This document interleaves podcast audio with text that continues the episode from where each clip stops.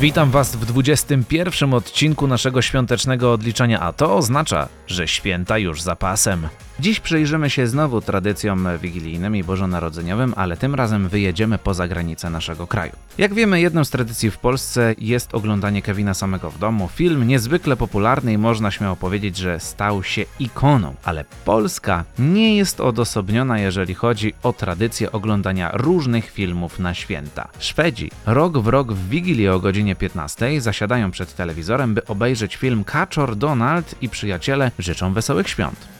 Jest to jedna z wielu świątecznych animacji Disneya, akurat ta jest jedną z najstarszych, bowiem powstała w 1958 roku. Film średnio gromadzi przed telewizorami 3,5 miliona Szwedów, czyli mniej więcej tyle samo, co co roku gromadzi przed ekranami Kevin. Wynik naprawdę dobry, a zobaczcie, nikt się nie przyznaje, że Kevina ogląda. Ciekawy jestem, co wy myślicie o oglądaniu telewizji w Wigilię, czy jest to raczej już tradycja, czy niepotrzebny dodatek, który akurat w Wigilię nie powinien się w ogóle pojawiać. Ale na pewno już jutro pojawi się kolejny odcinek, będzie to przed przedostatni odcinek naszego świątecznego odliczania, zatem mam nadzieję, że usłyszymy się tutaj ponownie już jutro. Hej!